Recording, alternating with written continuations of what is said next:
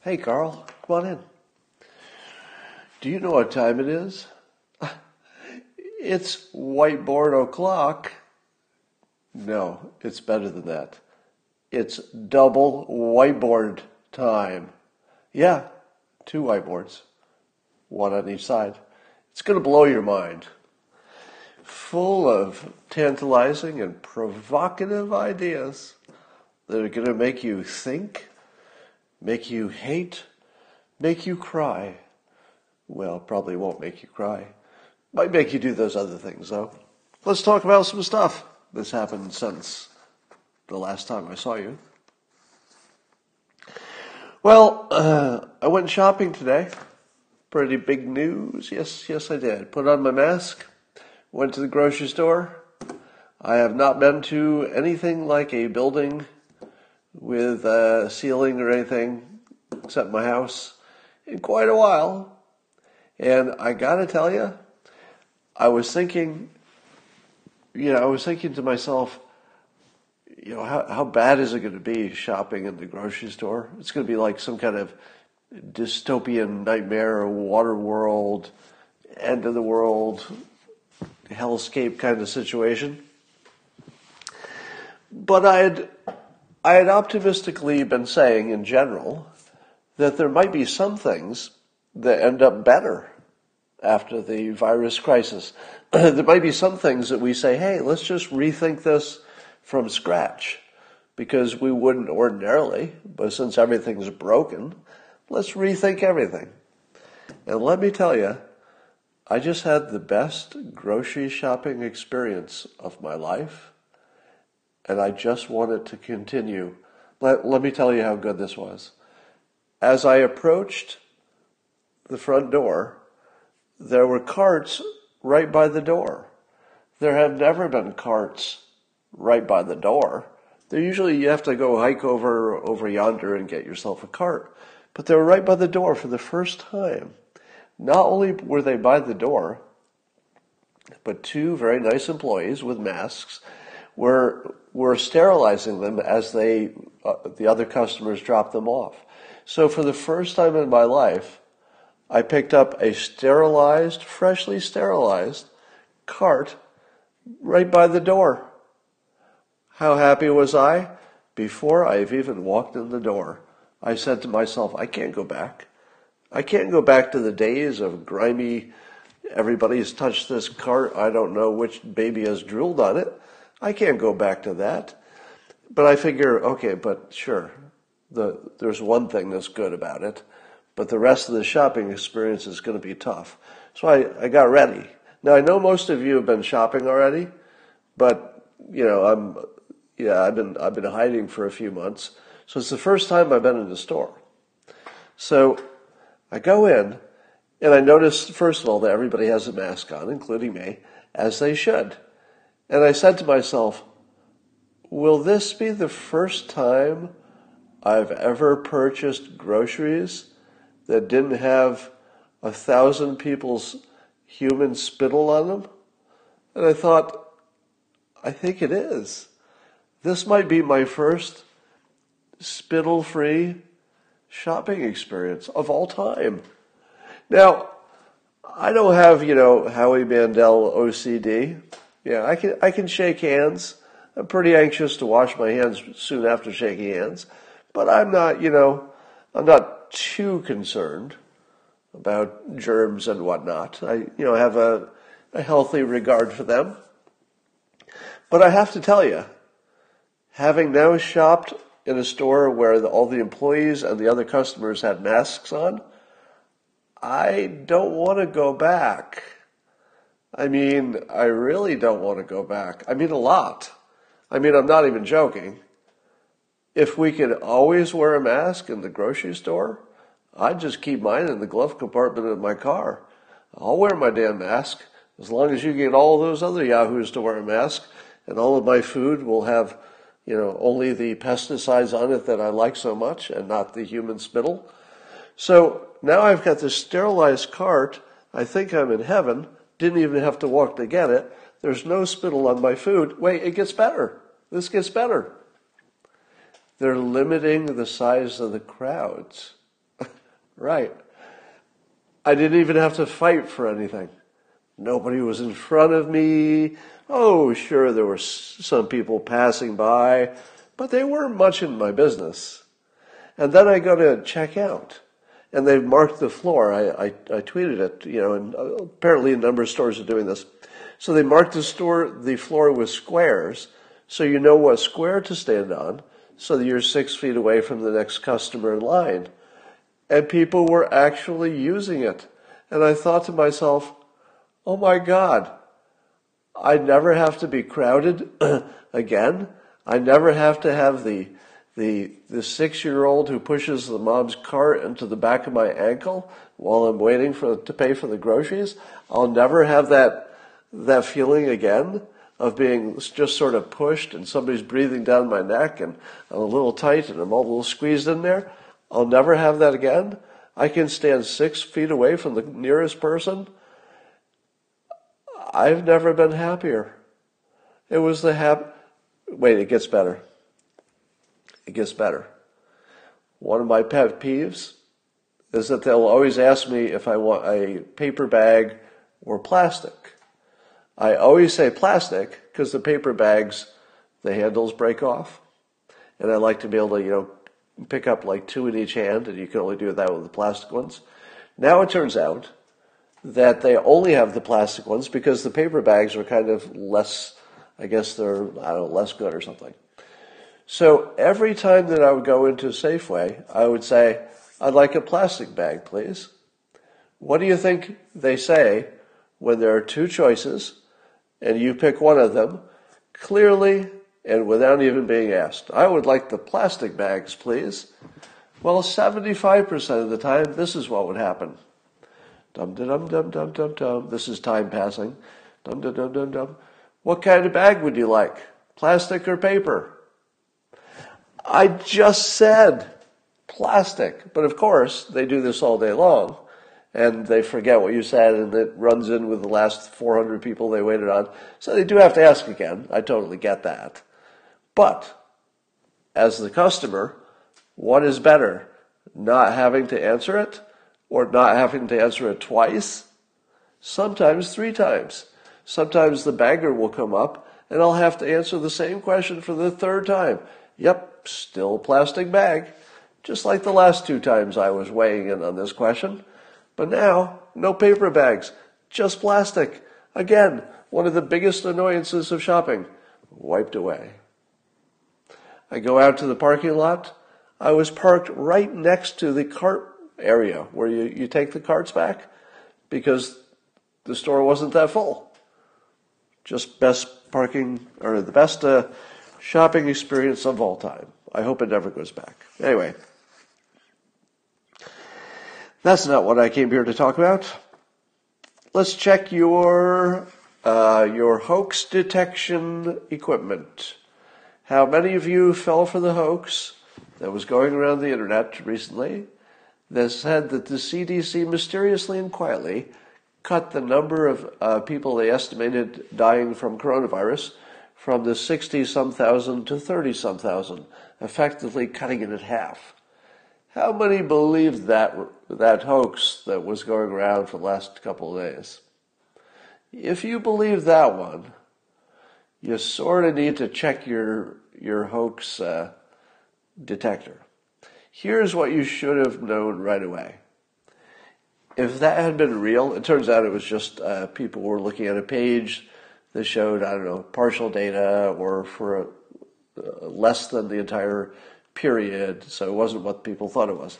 But if you believed that the CDC quietly cut the number in half you would have to ask yourself why none of the major news sources are reporting it. Because it would be the biggest story in the country immediately. So if you waited a few hours, you know, first few hours, you might say to yourself, hey, they haven't covered it yet. Maybe they're looking into it.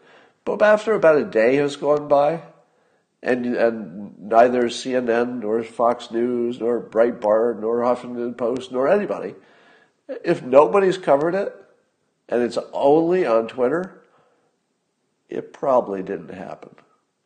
Right, so if you were one of the people who got taken in by that, uh, the, the test that you should have put on it is that there's no major news source reporting it. If even one of them reported it, then you'd be on at least reasonable grounds because a major news source was agreeing with you. That doesn't mean it was true, but at least you'd have a little bit of support. All right, I'm going to give a uh, Trump report card on how he's done on this coronavirus business. Are you ready for this? Are you ready? Controversy, provocative. Hope you can handle it. I know you can. All right, let's see how Trump did on. I tried to break it into sort of logical categories, and let's see how he did. How did he do on early awareness? It was reported that um, his security briefings, which they say he doesn't read or pay attention to, that they had been warning him for, I don't know, weeks and weeks about this coronavirus. Is that true? Probably. Here's the context. A lot of people get warned, well, the president gets warned about a lot of stuff when it's just sort of an early indication. That doesn't mean he needs to do something. His experts were telling him he didn't need to worry. So, early awareness, I give the president, who is not himself an expert on virology, an A because he took it seriously at exactly the same time as the top experts in the world, Fauci, Birx, etc. So he didn't he didn't go he didn't take it seriously before they did. That would be bad performance. Nor did he take it uh, not take it seriously after they talked to him and, and talked to him. So the best you could perform as a non-expert is that you got it as early as the experts got it. Now, should the experts have gotten it much earlier? Yes, but they have an excuse too because China may have been, uh, you know, concealing some of the information. But even still, maybe the experts could have been a little bit more on the ball. You know, you can imagine the the experts only get a, I don't know, a C. Would you say? Grade of a C because even though China was hiding the information, there should have been enough warning signs, it feels like, that the experts should have seen this a little bit earlier. But not the president, you know, not the politicians. I don't, I wouldn't put anybody else in that category either. Because if, the, if, they, if they took the same path as the experts did, that's as good as the politician can do. Uh, and Trump closed travel early. Um, I think he deserves credit for that. Now, we're all getting tired of him uh, reminding us of that, but it's also completely fair. I think it's completely fair to say that he took an action that was super unpopular, and I don't think there were many people in the room who agreed with it when he did it. So that's an A plus. Probably his best grade is that. And you can't take that away from him. I'm going to give him some lower grades as we go. So this isn't all going to be good news. But I do agree that you just have to you just have to give him the A plus on that. Closing the travel. Ventilators, A plus. I'm going to say A plus. Now you could argue, hey, where were all the ventilators ahead of time? But I would argue that being prepared means that you don't run out of ventilators. Did we run out of ventilators? We did not. Did we have extra ventilators? In the long run, we did. So I would say that the president, you know, you could argue that he should have had a warehouse, a bunch of warehouse of ventilators, but nobody else did. You know, were there other countries that had warehouses full of ventilators?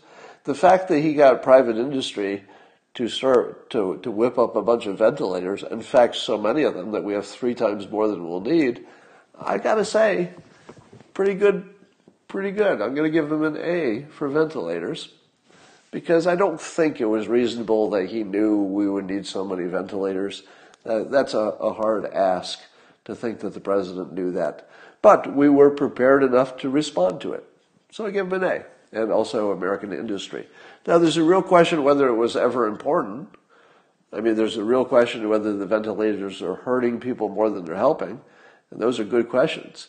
But this, it was identified at one point as being critical. The president made it happen. We have triple the ventilators we need. A plus. Uh, PPE. Uh, my biggest complaint with PPE is that we didn't have visibility. We couldn't tell if we had enough, where we had enough, etc.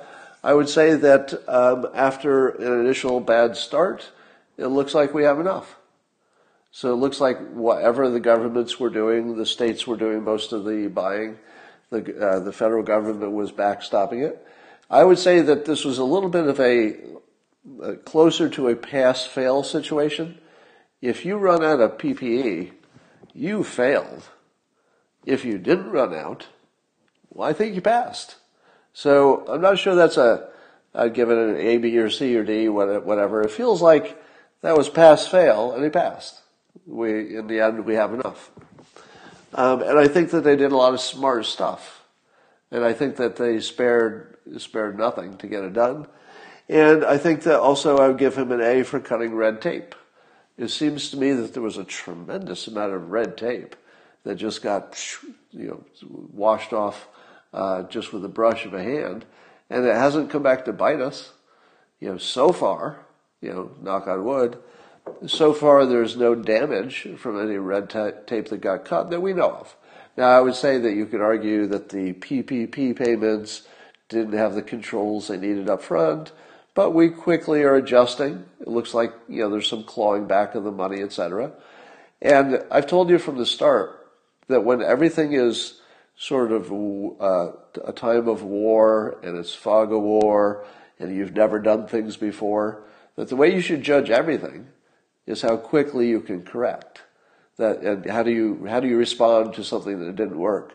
And i would always i would always look at that over the first attempt because the first attempt sometimes is a guess in these murky situations. Um, did trump take expert advice? Yes. And in fact trump has taken expert advice so so clearly and uh, i would say in such a uh, such a consistent and dedicated manner that it's even becoming a problem. There are some, because there are some people who wish he were not taking their advice and maybe could, you know, loosen things up and go back to work. So, but if you had to say, does the leader take the advice of experts? Yes. You know, if you think that's important, you could argue whether he should or not. That's a separate, separate argument, don't you think? But you can't argue that he is, and that you can't argue that the that the population of the United States, by an overwhelming majority, wants that to happen. So most of the country wants it to happen. He did it. I give him an A. A. All right, financial relief. It's harder for me to judge. I would say again that the smart thing that's happening is I would say that Steve Mnuchin is very qualified as far as I can tell. If anybody has a counter argument to that, I'll listen to it. But every time I see see Fauci do, I'm sorry, uh, Mnuchin do something, I feel like he's he's good at this. Am I wrong? I feel like he's sort of the right guy in the right place at the right time. So that's great. But, you know, Congress has a big role in this. It's not all it's not all Trump or Mnuchin. And I think that there were some missteps and it was slow and it's, you know, clunky and didn't get to the right people and stuff. But a lot of that is just built into how hard it is. It was just a hard problem with a very short deadline. So how do you grade somebody who is just part of a lot of people? You know, Trump isn't Congress, Trump isn't Mnuchin, but Mnuchin works for him. So what's Trump's grade for a sort of a messy process. I'd say the process itself, I'd give a, a solid B plus to, again using the same standard, which is that it was very messy when it started, but did they adjust? And it looks like they did. It looked like there were lots and lots of adjustments, and it looks like they're still adjusting and will continue to adjust. So as long as you see them monitoring and adjusting, that feels like the right stuff, right? Feels like they've got a system that makes sense. You don't know how quickly things should have been, you know, would some other president have gotten a different result? You don't know. So I'm going to say that's at least a B, but that's, you know, also involved Congress, etc. But it's at least a B.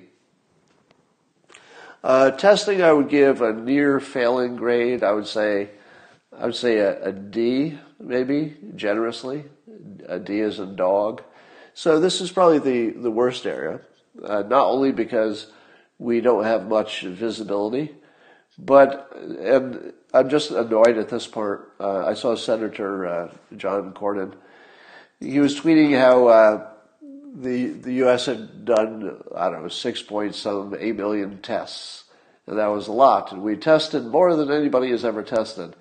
But if you dig down just a little bit, you know, and you you factor in the fact the fact that our uh, our uh, population is large compared to most, we really haven't done much testing, and I can't tell you that we have a plan to do more testing or enough testing.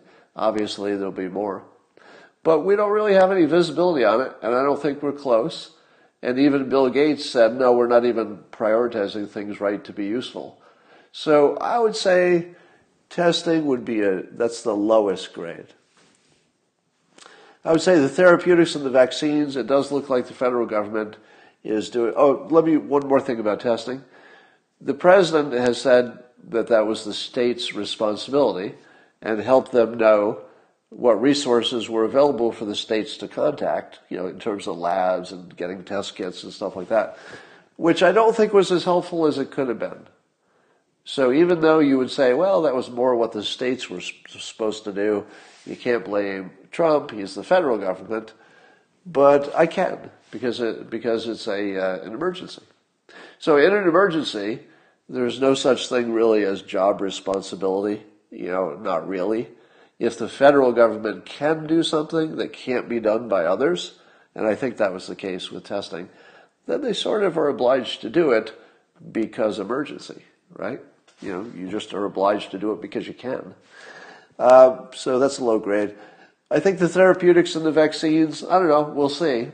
We, we haven't seen anything yet, so it's hard to give a grade for that. But it does look like the federal government is clearing the deck and doing everything it can to make it easy. So I would say of the things we know they've done, probably A, probably really good. Psychology, I would say the president does a good job on this of, of being optimistic and keeping the economy talked up while still being realistic enough, uh, you know, in terms of his actions.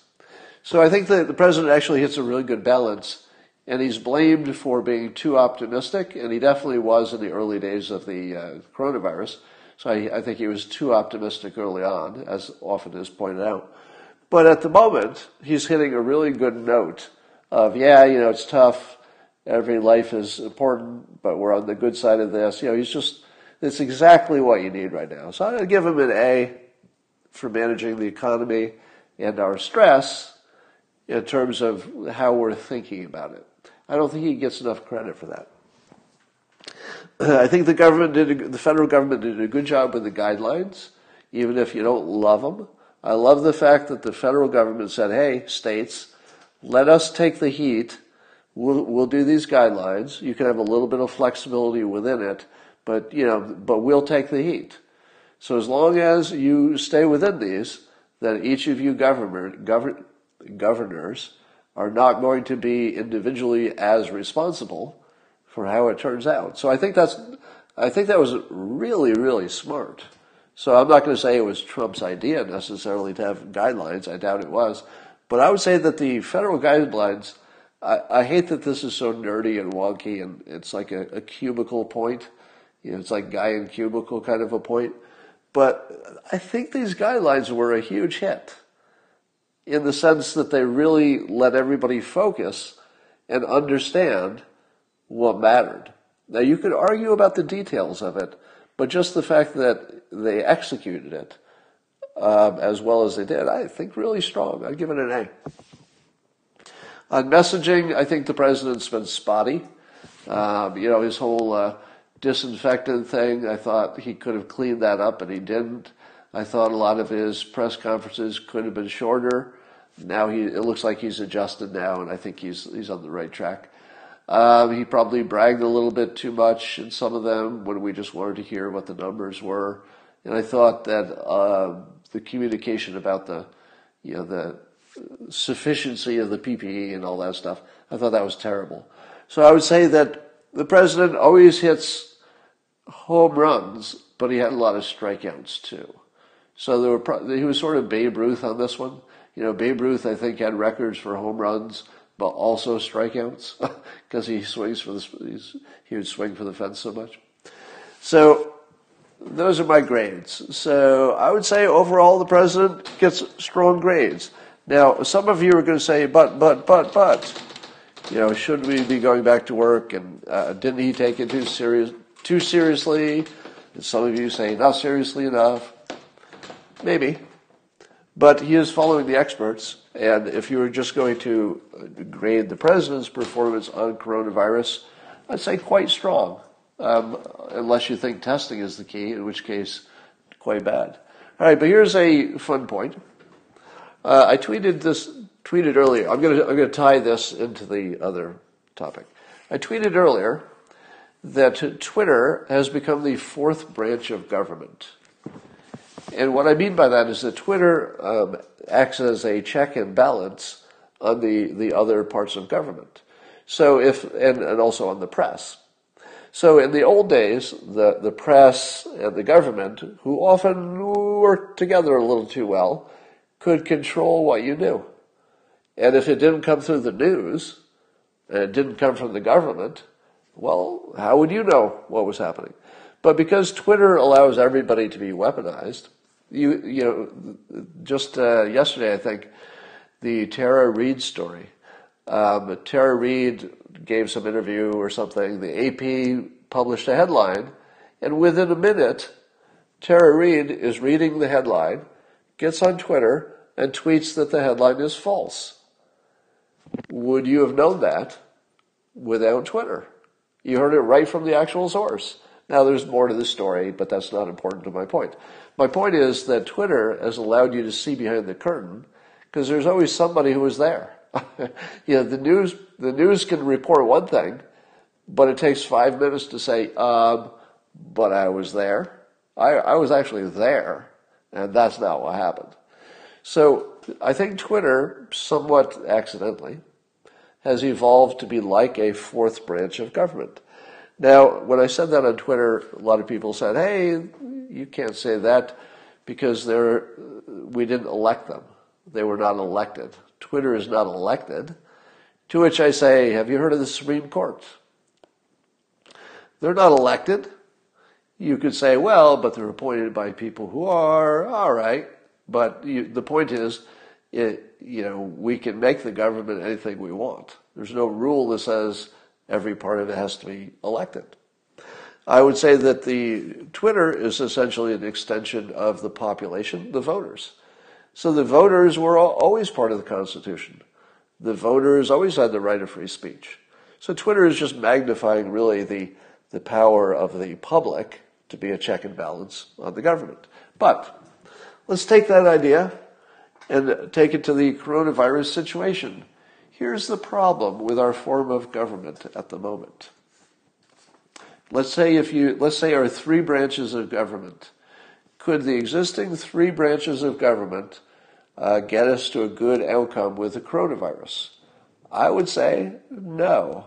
I think you need a fourth branch of government, let's say Twitter, to get us a good result, and here's why. Because we have the wrong system for this specific problem. Our system of government is really, really good for a bunch of stuff. For example, if your country is attacked, your federal government is a really good choice for putting an army together to defend your country. Right? So federal government, real good on national defense and armies. But you know, the, the who decides depends on what what the question is. There are some things that are driven down to the, the city or the state, some things driven down to the individual, etc. So the who decides is a big deal. And this is more important because of the coronavirus story somebody is going to have to die. Meaning that no matter what we do, in terms of either going back to work soon or not going back to work soon, those two decisions will determine who dies. Not specifically, but it will determine which group gets the most impact. So, name any elected official, given our three branches of government, tell me which official within our existing three branches is capable of making a public decision about which of these three groups is going to be the victim in order to get to the other side. So do we make a decision that's bad for poor people? Which elected official is going to do that? I'd say none. Which elected official is going to say, well, we're going to make some decisions, it's going to be really bad for unhealthy people? Nobody can do that. Our system doesn't let you do that because you can never run for office again. You know, it's just impossible. You couldn't do it. So you can't go after old people, unhealthy people, or poor people. But this coronavirus situation, unfortunately, has put us in a situation where you absolutely have to choose. You actually have to choose. Are we going to screw the poor people, screw the unhealthy, screw the old? And of course, there, there's lots of overlap, right? The poor, the poor people have more health problems, so they're also unhealthy. So so which politician gets to decide who to screw? We don't have that system. And the problem is that leadership doesn't work for the coronavirus because no leader can say, yeah, I'm going to screw the poor people, but you old people and unhealthy people, you win. It's the poor people who are going to have a problem. Can't do it. So what's the opposite of leadership? Since leadership can't work, and we have a system with three branches of government and leadership, and it's just the wrong system. It can't make a decision like this. So what's the opposite? I don't know if this is a word, but let's call it followership. Maybe things depend on public opinion. Maybe Twitter is a big part of that because Twitter is building public opinion. I'm sure even the uh, uh, you know the protests probably get organized on social media probably a lot of them on Twitter. So Twitter and opinion polls become sort of that fourth branch of government which can actually make these decisions. Because Twitter is sort of forming its own opinion, if you will, and people are starting to um, take matters into their own hands, if you will. Now, would you? What is it that gives any kind of government moral authority? I would say that any government, no matter what level of government you're talking about, the only thing that gives them moral authority is capability. If they demonstrate that they're capable, then people will say, ah, okay, you're capable. Uh, you know, I, I might be able to come up with some complaints about you. I might not, you know, love what you do. Maybe it's not what I would do. But I do admit that you're very capable of this. And being capable is what gives you moral authority. You know, this assumes that your intentions are, are right as well. And my point is that our federal government, and our government in general, is not capable of making a decision about who dies, except in, in terms of war, but that's a little more clear cut. Um, and so, I believe our government is losing moral authority not because they're bad people, not because they don't try, not because they don't want to have a good outcome, not because they aren't bringing the best minds and the you know the smartest people and the best experts in the world. They're doing everything right. I mean everything that you can imagine they would do. They're just the wrong tool for the job. You can't ask your elected government in this democratic republic system, you just can't ask them to be a screwdriver when you need a hammer. You know, it's just the wrong tool. But you, who can you ask? You can ask the public. You can ask the public, what do you want to do? And then the public, because we are capable, will actually decide. Now, it may not look like a, a vote with a majority or anything like that, but the public is going to start taking things into its own hands. In other words, there is some point, and you're starting to see the, the first suggestions of it, there is a point at which the public will simply say, government, I gave you every chance, government. I gave you every chance. And I even allowed you moral authority. because in this in the initial stages it appeared to us us the public that you were capable and, and in fact the government did many things i just gave them high grades on a lot of them that were very capable in fact nothing short of impressive amazing really you know in some aspects what the governments did just amazing but they are not capable of making the go back to work decision um, in a way that allows them to keep their jobs, etc. So the public is going to need to do that for them. I've said it before in a weaker form. Now I'm going to say it in the stronger form. You, as a citizen of the United States, need to help your leaders. You need to help your leaders follow you. Because if you think it's time for the United States to go back to work and your eyes are wide open you know that you might die. You know that somebody in your family might die. As the president said tonight on his uh, town hall, which I thought he did quite well, I thought the town hall was a, a strong performance from the president. Um, but the, the president was noting that he knows personally three people, I think he said three who have died from coronavirus. And he said he'd lived his whole life and never heard anybody you know, who died of the regular flu. And I, have said the same thing. Like, how can I get to this point in my life? I don't know anybody who died of the flu, but I'm hearing of all these people dying of coronavirus. Even in my life, people I'm hearing of them dying of it. So the president uh, made that point. I thought it was a good one. Anyway, um, the public does get to decide this one, and you, you need to get to. Uh, the public needs to get to the point where it's driving the car. We're not quite there because I don't think the public knows that it's gaining moral authority by the, let's say, uh, imperfect actions of its government. And I think where the governments lose their moral authority is in all these gray areas. You know, it's sort of a gray area, isn't it? Whether you could go to the beach or go to the park or go to a you know, drive-in uh, church service or something. I mean, you could say those are gray areas, but not really. I think those have to have to default toward freedom. Now, now that I've said that, let me tell you the worst argument I'm hearing for why we should be allowed to go back and do everything we want. And that's the argument for freedom. It's really a bad argument. Freedom is the worst argument. I'm, I'm saying it this way to get you all worked up before I tell you what I mean.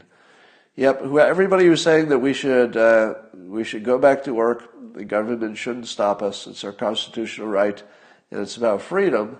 That is the worst argument. And again, I want to go back to work too, but safely. I say that because I'm mocking people who say "but safely," like there's anybody who doesn't want to go back safely. Is anybody on the other side have you heard anybody say, I'd like to go back to work, but if we could find an unsafe way to do that, I think I'd choose that. No. We all want to go back to work. We all want to do it safely. Maybe we could just stop saying it. we don't need to say it anymore. We've all said it. Let's get back to work.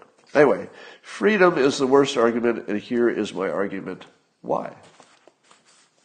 Because both sides are fighting for freedom who in the world believes that the only people who want the freedom are the people marching?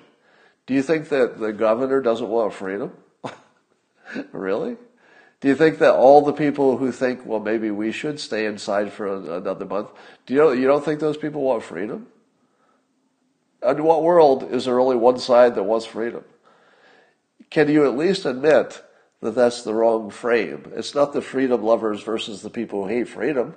That's the dumbest thing you could ever think about this. What it is, is the people who think the best way to get to freedom is to just let us have it, you know, let us go do our thing and suffer the consequences. That's one version of freedom. And the other people say, it's going to be a lot better freedom, like a real freedom, if we beat this thing with a little bit of stick to itiveness now. Now, that might be right. It might be wrong. I personally am a, little bit more aligned with the let's get going crowd, at least the young people. You know, for, for God's sakes, let the young people go back to work. That's just crazy. I don't, I don't, I don't know what. I've never heard one argument for why the young people can't go to work. Um, and I think that has to do with the government being the wrong instrument as well. Because I don't think the government can discriminate by age or, or uh, health ability. So that's another reason the government can't make the decision. We have to, we have to push them for it. Anyway, the freedom argument is ridiculous because everybody wants freedom. They're only talking about different ways to get there. And the other reason it's ridiculous is that you live in a thing called civilization. Civilization exists almost entirely to rob you of your freedom. Can you, can you drive your car on any side of the road you want? No. Can you drive on any side of the road you want without a license? When you're 10 years old? With no insurance? No. Civilization is nothing but winnowing down your rights into this little generic group that won't kill anybody. And that's all we do is take away rights. You know, you don't have many rights at all. If you were to consider all the things that a person could do, you know, you can't move into your neighbor's uh, spare bedroom.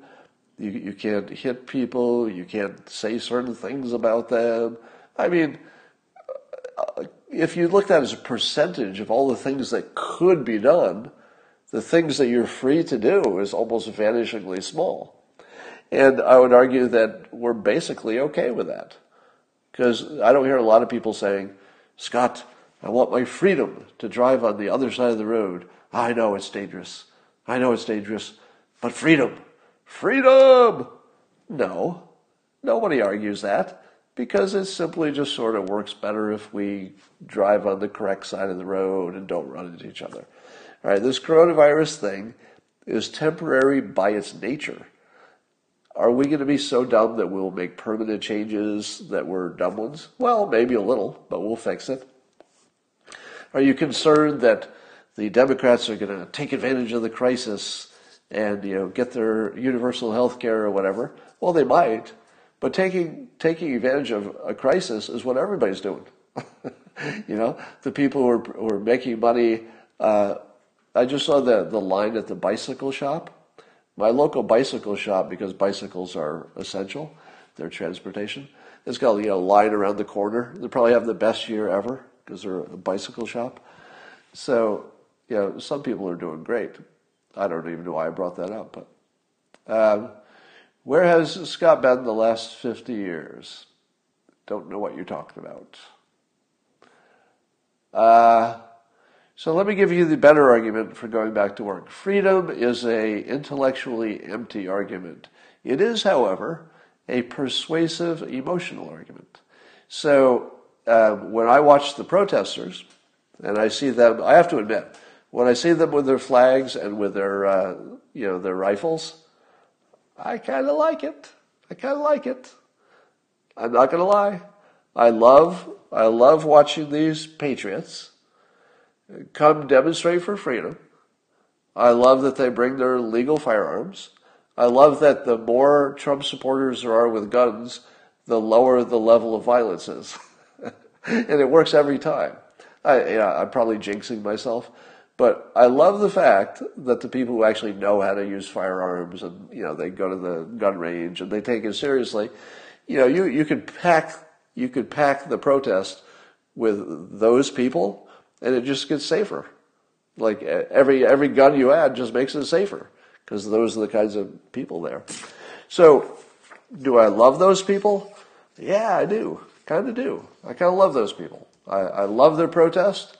I love their American flags. I love their patriotism. I love their love of freedom. I love their guns.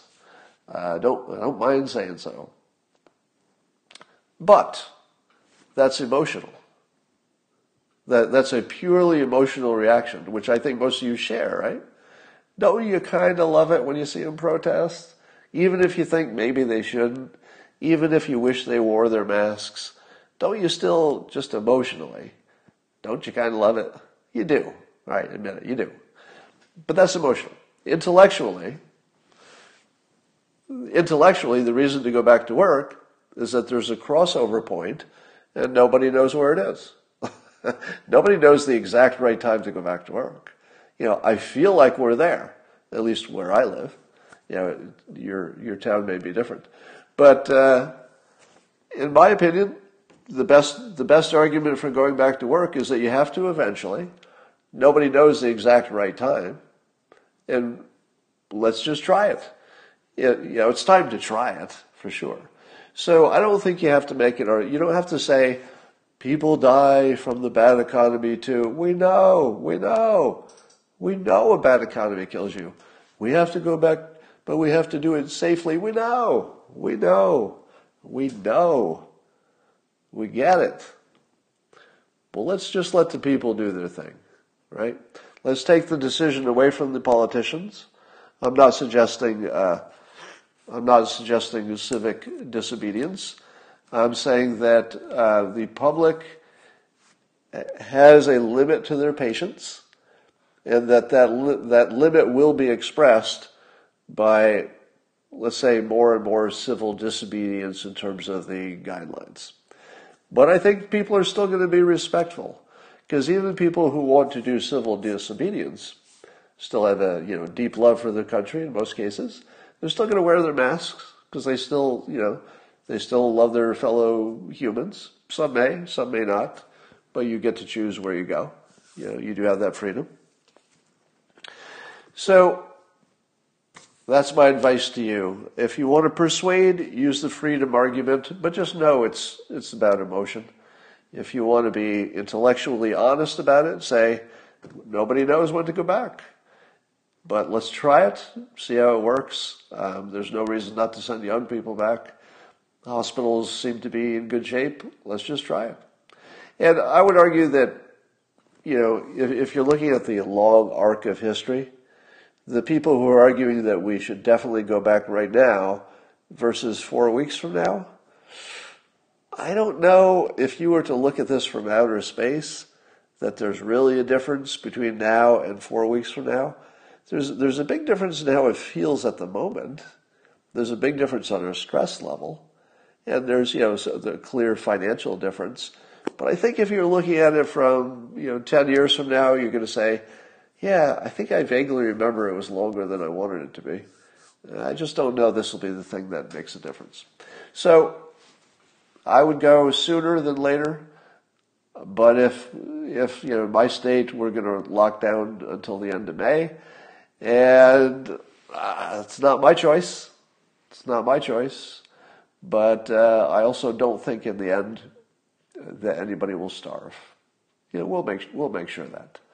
No, nobody's going to let anybody starve. All right. Uh, somebody says, "Great job, Scott. What is your preferred strain?" Well, it depends if it's the morning or the afternoon. Um, Newsom's tweet is totally ratioed. Did Newsom do something that got him in trouble? Scott, in that case, why aren't you calling for suspending rent and mortgage payments? You haven't heard me say that? Let me say this as clearly as possible. I don't think anybody should pay rent or mortgage payments during the period of the close down. I think it would be almost immoral to pay your rent or to pay your, your mortgage. Now, I know there are a million different situations.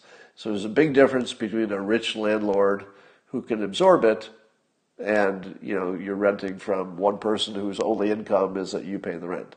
So yeah, people are going to have to work it out on the individual level. But given that it's a gigantic problem with a million variables, if you can push that problem onto the banks, that's where you want to push it. Because if you push it to the banks, the banks are literally too big to fail, meaning that the government has to save the banks. It just has to. So you can just sort of consult, you can uh, you could take a hundred million individual problems, which is the people who couldn't pay their rent, couldn't pay their mortgage.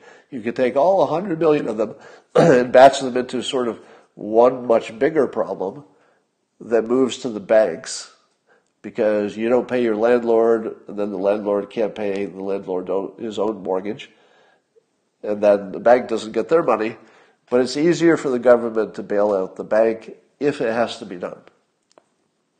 The banks could also probably survive by just saying, just take three months off from payment and we'll go back to where we were like it never happened, they probably would be okay because all the the only thing that they lost was three months of operating uh, operating income, and their expenses were probably down at the same time.